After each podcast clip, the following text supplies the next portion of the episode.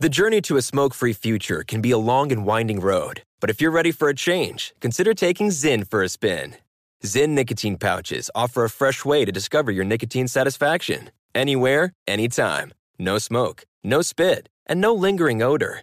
Get in gear with the Zyn 10 Challenge and enjoy 10 smoke free, spit free days for just $5.95. Order online and start your new journey today. Warning this product contains nicotine. Nicotine is an addictive chemical.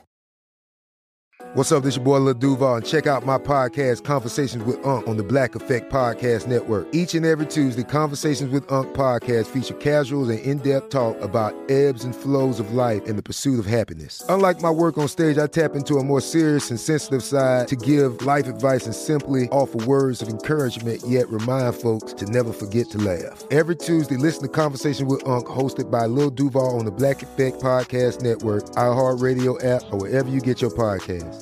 Presented by AT&T. Connecting changes everything. So long, farewell to what you thought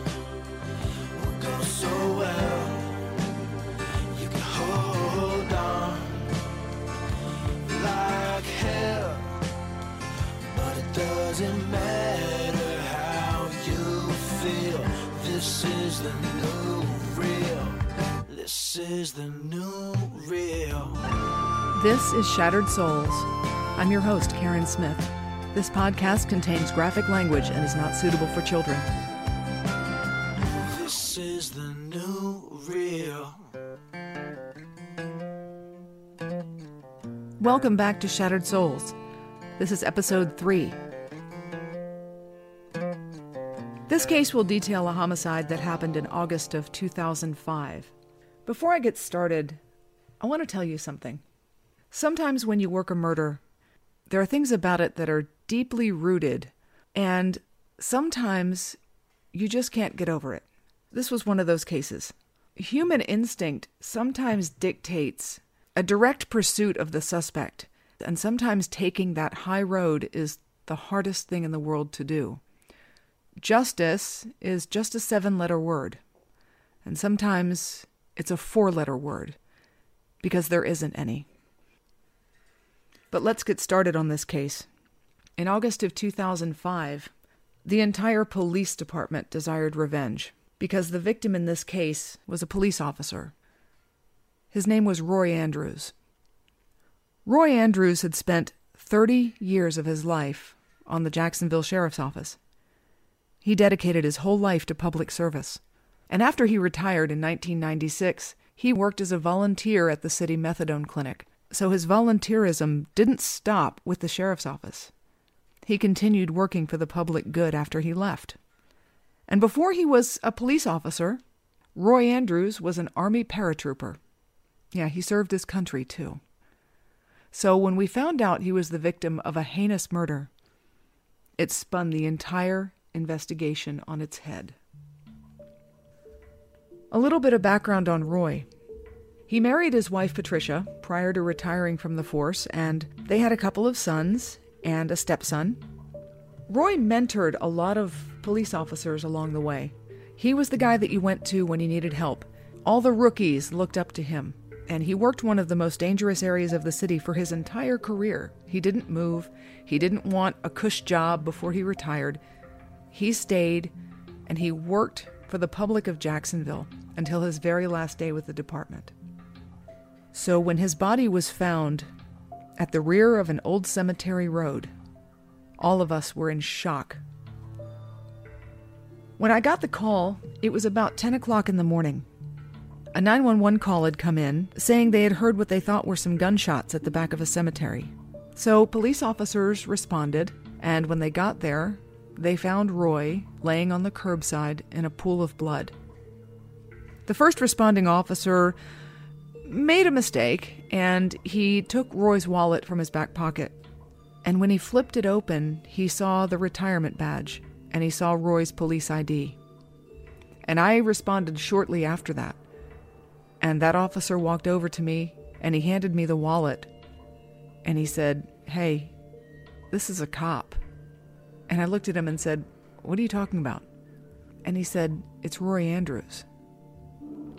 Now, I did not know Roy. Roy retired shortly before I became a police officer. But from everyone I spoke to who did know Roy, they said he was a kind, gentle, effective police officer who could get people to thank him for giving them a parking ticket or a speeding ticket or even arresting them. He was that guy. He was the cop that you wanted to encounter when you were having a bad day. Roy was the officer who always made people smile. He was the officer who operated with fairness and impartiality. And when I heard it was Roy, I called my supervisor, and my lieutenant showed up. And when I told her who it was laying there on the curbside, she looked at me and she said, Please tell me you're kidding. And I said, No, ma'am, I'm not. I'm sorry. It's Roy Andrews. And a tear welled up in her eye, and she looked down at the ground for a second.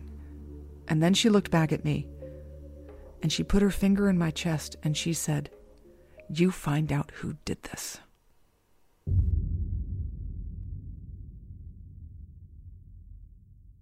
After my lieutenant arrived at the scene, so did everybody else the sheriff, the undersheriff, the state attorney, everyone, including news trucks who parked across the street and raised their boom mics and their big cameras, and they were cutting into live programming with breaking news.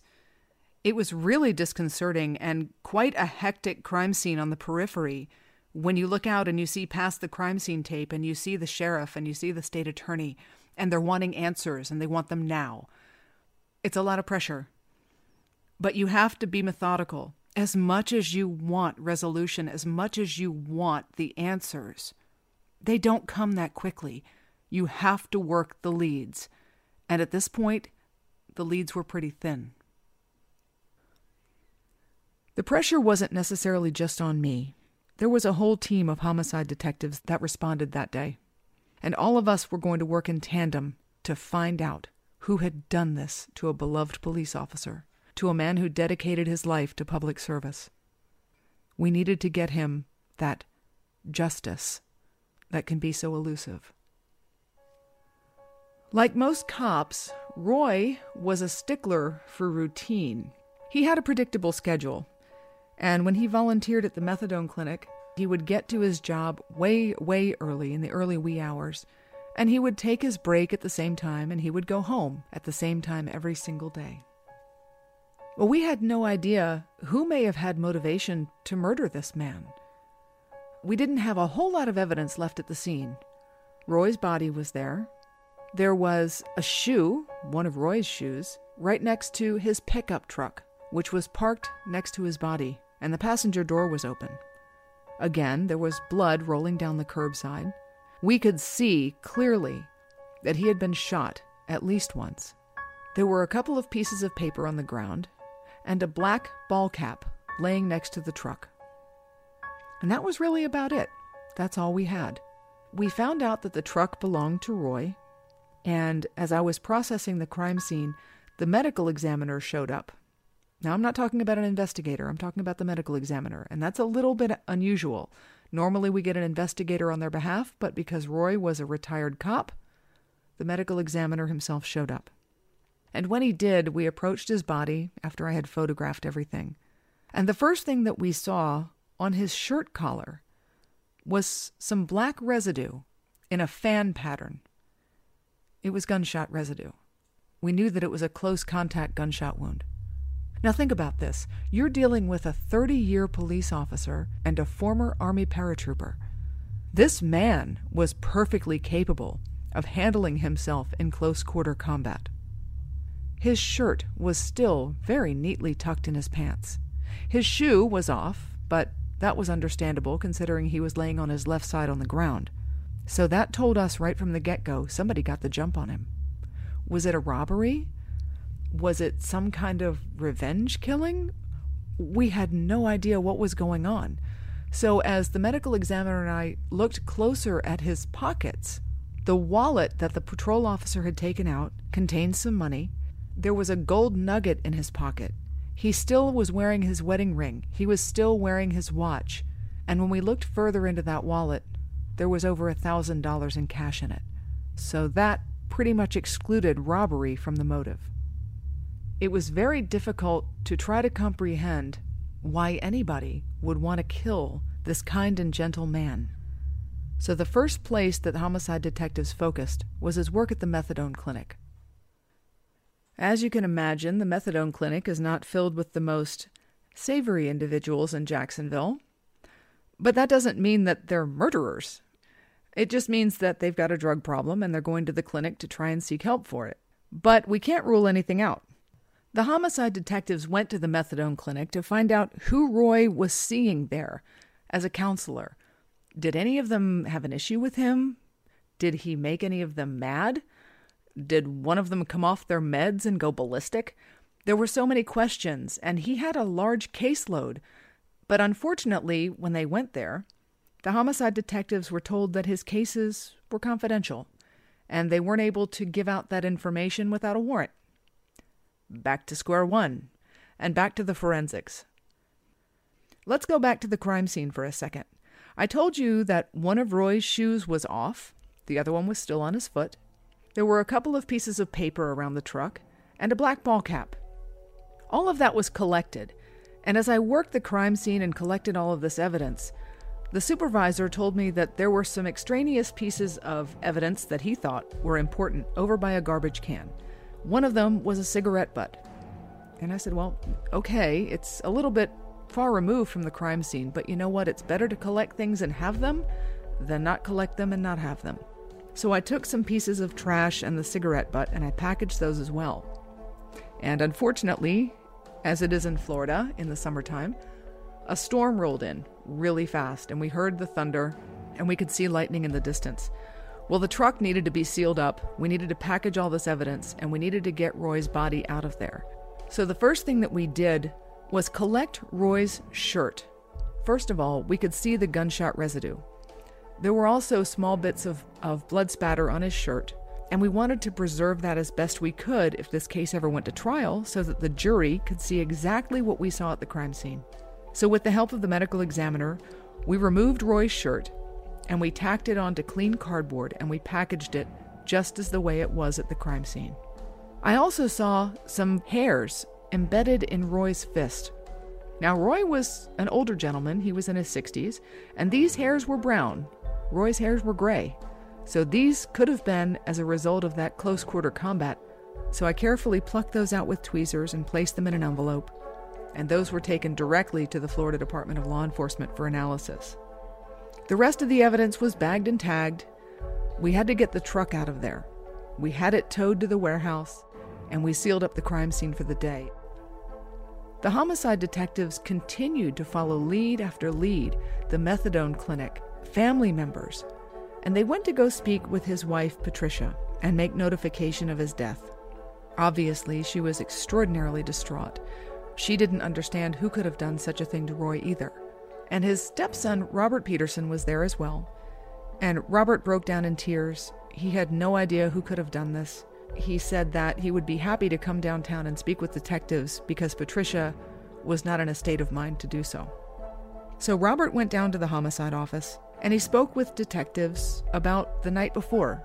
He had seen his stepfather at that point, and he said that he was inside the truck with him, and they were just kind of chitty chatting about their day.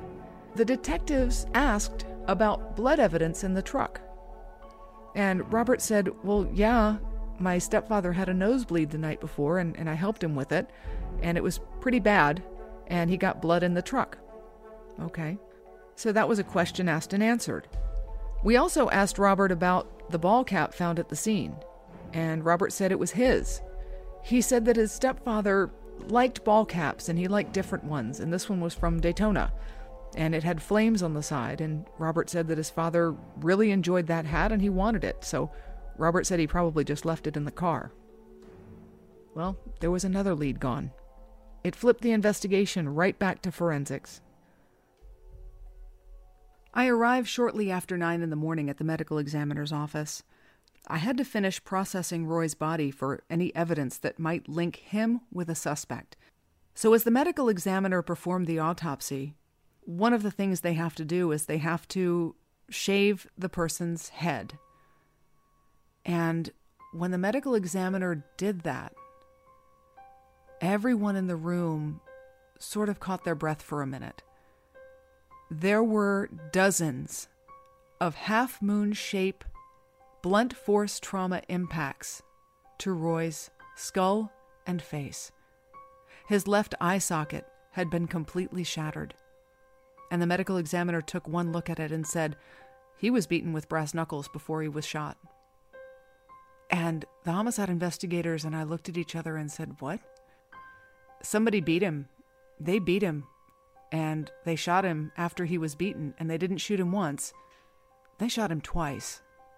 One went through the left side of his head, and one went through the right. We had no idea that Roy had been beaten. We had no idea the severity of the injuries at the scene because he was so bloody and he was on his side. We knew that we had a close quarter combat situation, so anytime that happens, you have to be very cognizant of any evidence that might be on the victim's person. So, the first thing that I did after I took my photographs is I swabbed his hands and his face and his neck for any kind of transferred DNA from the suspect. Now, we're dealing with brass knuckles and gunshots. Well, brass knuckles, I've never worn them, but I can imagine that if you punch someone with them, the possibility exists that you would scrape the skin off of your own knuckles as you're throwing those blows at the victim. So, my first thought was maybe blood transfer evidence. Second was touch DNA. Touch DNA happens when skin cells are rubbed off from one surface to another, from the surface of your skin to another surface. So, because it was close quarter combat, I was hoping that there may have been some of those skin cells exchanged between Roy and the perpetrator, either on his hands or on his face where he took all those blows, or maybe on his neck. So, after I took all of the DNA swabs, we looked closer at the gunshots, and there was soot embedded in both of them meaning that the gun was very close to his skin when both of those gunshots were fired. That told a story. And when I looked at Roy's forearms and his hands, there were small dots of blood spatter on both of his forearms. Now, there was no blood at all from his waist down, nothing at all. His clothes were clean. And that told me that because the source of that blood was his head and his face, that he likely had his arms up in a defensive position. And when we looked at his forearms, there were bruises, and there were marks from where he had deflected some of the blows from the brass knuckles. So all of that evidence told us that Roy did not see this coming. He did his best to defend himself against the blows, but they came swiftly and they came hard from whoever did this. And the final coup de grace were the two gunshot wounds to his head. So now my job was to put the perpetrator with Roy Andrews at the back of that cemetery when the homicide happened, using all of the available evidence. And damned if I wasn't determined to figure it out. We knew where his body was at the scene, and we knew where his truck had been parked at the scene. We had blood evidence in his truck, and I hadn't gotten in there yet. Since we knew it was a close contact gunshot, who may have gotten the jump on him? The one thing I was missing was a murder weapon. Yeah, that would have been nice, but unfortunately, whoever did this wasn't kind enough to leave that behind. So we had to work with everything else that we had. There were no casings at the scene, so it was likely either a revolver or whoever did it was savvy enough to pick the casings up and take them with them. That was highly doubtful because there was so much other evidence just on the ground around the truck, but we had to take that into consideration. So now we're dealing with a blunt force trauma and gunshot wounds.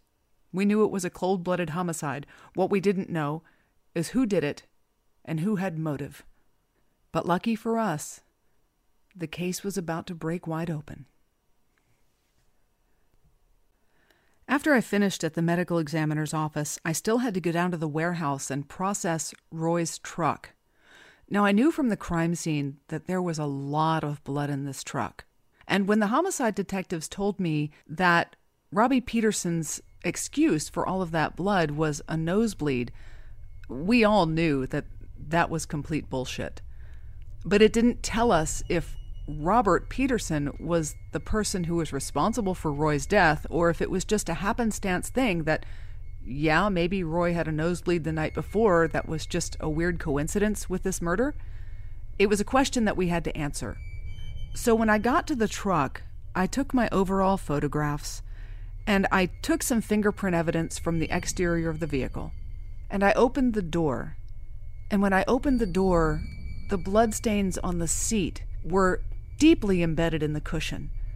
It was all over the back of the seat, and there was a void pattern on the seat that looked like something blocked the deposition of blood on that area.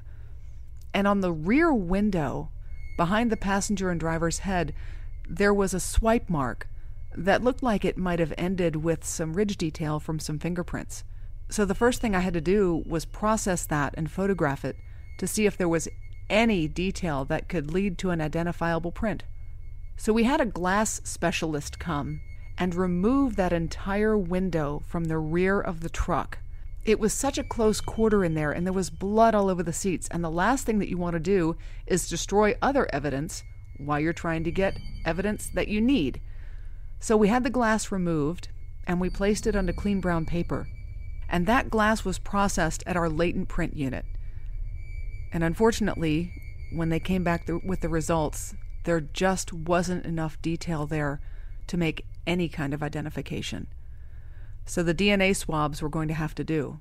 We had no idea if the blood belonged to Roy Andrews, which was the likely cause, or if the close quarter combat situation took place inside the cab of that truck, and if the perpetrator had injured themselves if they had made that swipe mark on the rear window. You know, blood looks like blood. Sometimes it's really difficult to discern who it belongs to. And by the looks of this truck, almost everything that happened to Roy Andrews happened either in or directly outside of this truck cab. As I looked around, in the glove box, there was a hole, and the hole looked like a bullet strike. I took out the entire glove box and when I did, I could hear something rattling around inside, and I knew it was a projectile. It was a bullet. Well, here's something curious about that. When a bullet strikes plastic, like a glove box, it's not going to stop there. It's going to continue all the way through to the engine block. Bullets hold a whole lot of power, and that impact, that kinetic energy, travels until that kinetic energy stops. So when I saw that the bullet only penetrated that little flimsy piece of plastic in the front of the glove box and then stopped, that told me it had to go through an intermediate surface before it went through the glove box. And that intermediate surface was Roy Andrews. So now we had a projectile, which was great because if we could find the murder weapon, if we could find the gun, ballistics could do comparisons between a test fired bullet from that gun and the projectile from the glove box. So we needed to find the murder weapon. At this point, we didn't have that. So I just continued on with the rest of the truck. And I processed a lot of blood evidence, a lot of fingerprint evidence. But unfortunately, there wasn't anything left in there other than that to go on. So I was hopeful that some of the blood that I had collected would come back to somebody other than Roy but we had to wait for the lab to do their analysis before we would have those answers. So I finished with the pickup truck, and I called the lead homicide detective and I said, Hey, you know, I, I don't know if I have a whole lot here, but here's what I've got. And I gave him the rundown. And they told me to pick my top five samples from the truck to send over to the lab, and I did that. I used the blood patterns, the swipe on the back window, and I thought, well, if we're going to get anything other than Roy's blood in here, here are your best bets. And we all crossed our fingers. As I was busy processing the pickup truck, the homicide detectives were busy following other leads. They had gone back to the methadone clinic with a search warrant for Roy's records of everybody that he'd interviewed, everybody that he'd counseled. And they were hoping that that might lead to a potential suspect, somebody who was pissed off at him, somebody who had some kind of vendetta against Roy. Well, what they got was something completely different. The manager told them that Roy was having some issues with his stepson Robert, and Roy had planned to take his wife Patricia to the bank to have his name put on the bank account.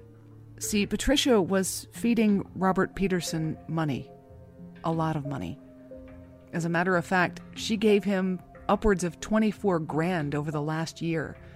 She was paying Robert's bills. She was paying Robert's cell phone. She was paying all of his insurance. She was paying everything. And Robert was pretty much a dirtbag. He was spending money on dope and prostitutes and everything but being a responsible citizen. So, even though Robert Peterson had alibis, this was a new twist. So, we spun our investigation back on Robert Peterson to find out just what in the hell he was doing that morning. Now, remember, at the crime scene, we had a black ball cap that Robert Peterson said belonged to him. We also had Roy's truck, and witnesses said they saw a green pickup truck leaving the scene. So we followed up on the green pickup truck and we didn't find anything. Robert Peterson drove a red pickup truck.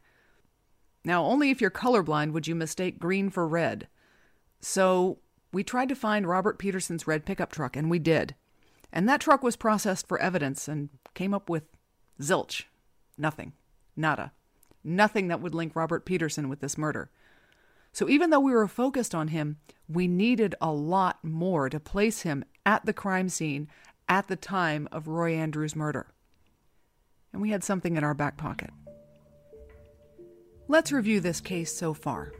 We have a dead, retired cop in the back of a cemetery. We have his pickup truck left at the scene. We have a black ball cap with flames on the side that his stepson, Robert Peterson, admitted belonged to him. We have a ton of blood evidence in the truck that showed it was a close quarter combat situation. We have possible fingerprints that basically amounted to nothing. And we also have a timeline. We know that Roy Andrews left his job at the methadone clinic about 9:30 that morning, and we know that the murder happened right about 10 o'clock that morning. So there's a half-hour window that we have to account for. Robert Peterson, when he was interviewed by detectives, said that he was working at a neighbor's house starting about 9 o'clock that morning. Homicide detectives went to interview those neighbors, and they said Robert Peterson wasn't here at 9 o'clock that morning. He didn't come over until that afternoon. Oh? Well, that's curious. So they didn't stop there. Detectives went back over to re interview Patricia, Roy Andrews' wife. She said that the night before, she didn't remember Robbie wearing a ball cap when he went out, and she didn't remember him wearing a ball cap that morning when he left either. She also said that he didn't come back over to the house until well after noon. So, her testimony, her interview with detectives, also shattered Robert Peterson's alibi. Not only that, Roy Andrews had taken his wife Patricia to the bank to have his name added to the checking account that they shared because Patricia had been feeding Robert money $24,000 worth of money in the last year, and Roy had had it with that. He wanted Robert to be more responsible. He wanted Robert to get a job and take care of himself and quit milking his mother and his pension for money that he had worked so hard for. Do I smell motive? You're right. So we spun the investigation right back onto Robert Peterson, and what we did next blew the lid off the entire investigation and what you're going to hear in a few moments will blow your mind. Detectives kept following up leads on Robert Peterson, and they found out that he had been staying in a hotel room. And they pulled the surveillance footage. At about 6 o'clock in the morning, the morning of Roy Andrews' murder, Robert Peterson exited his hotel room, walked down the hallway and down the stairs. He was wearing blue jeans, a t shirt, and that black baseball cap from the crime scene. Now, this wasn't just any ball cap. This was from Daytona's Bike Week. It had flames on the side. It was really unique. And detectives zoomed in on that surveillance footage, and they could see that exact logo on the ball cap that Robert Peterson was wearing that morning.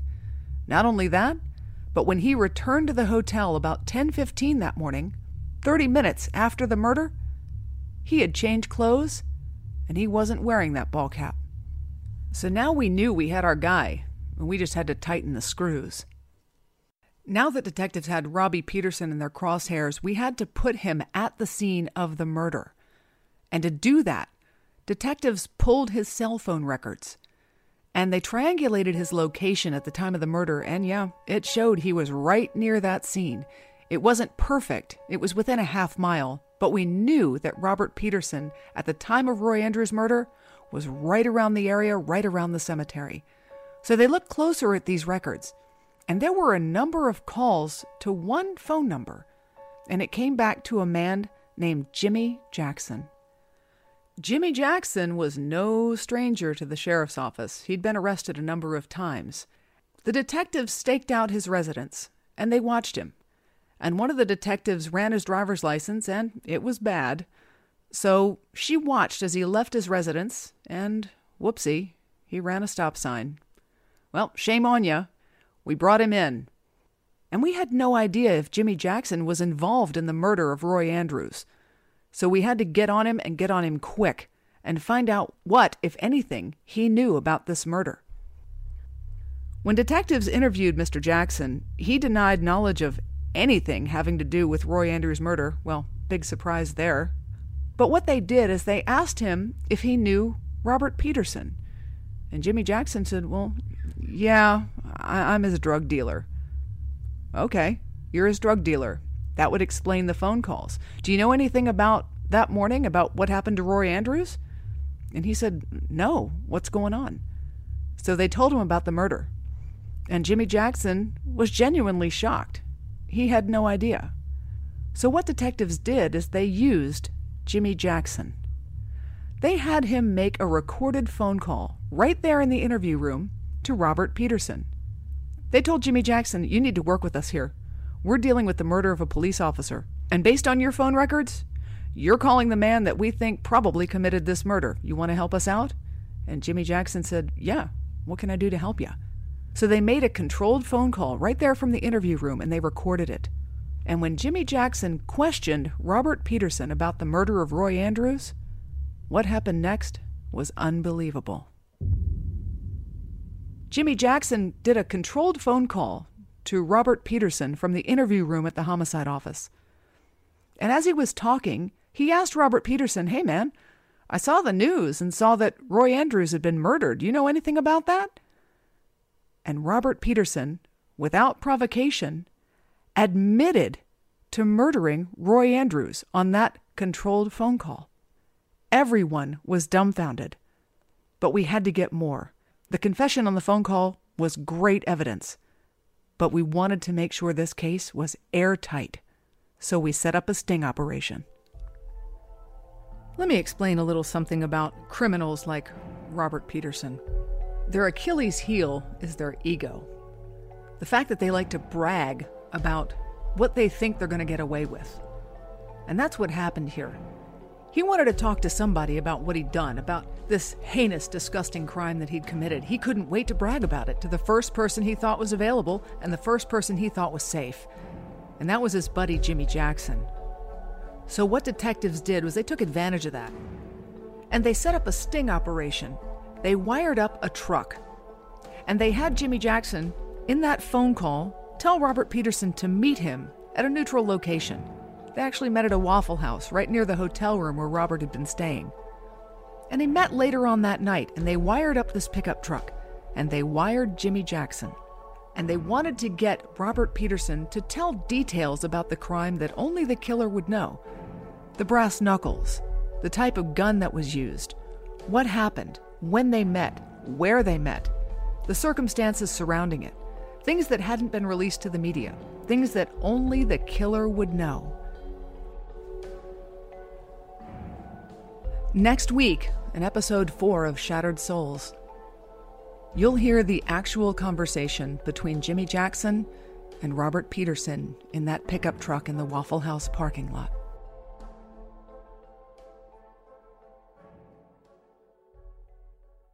This is the new real.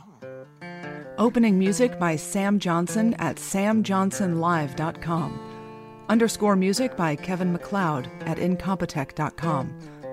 All rights reserved by Angel Heart Productions.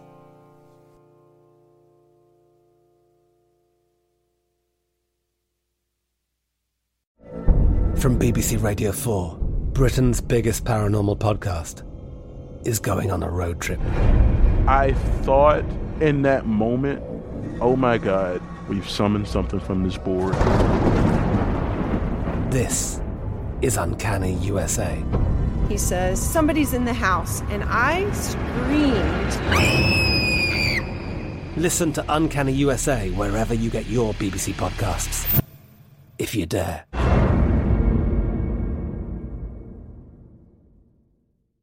Pause for a big thank you to our partner making today's program possible. Managing your diabetes just got easier. The powerful new Dexcom G7 lets you see your glucose numbers on your compatible watch and phone without finger sticks. Amazing.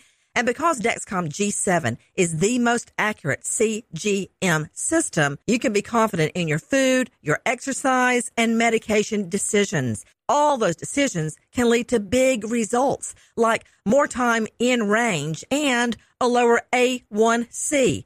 Get started at Dexcom.com. Dexcom data on file 2023. If your glucose alerts and readings from the G7 do not match symptoms or expectations, use a blood glucose meter to make diabetes treatment decisions. For a list of compatible devices, visit dexcom.com slash compatibility. Thanks, Dexcom, for being our partner.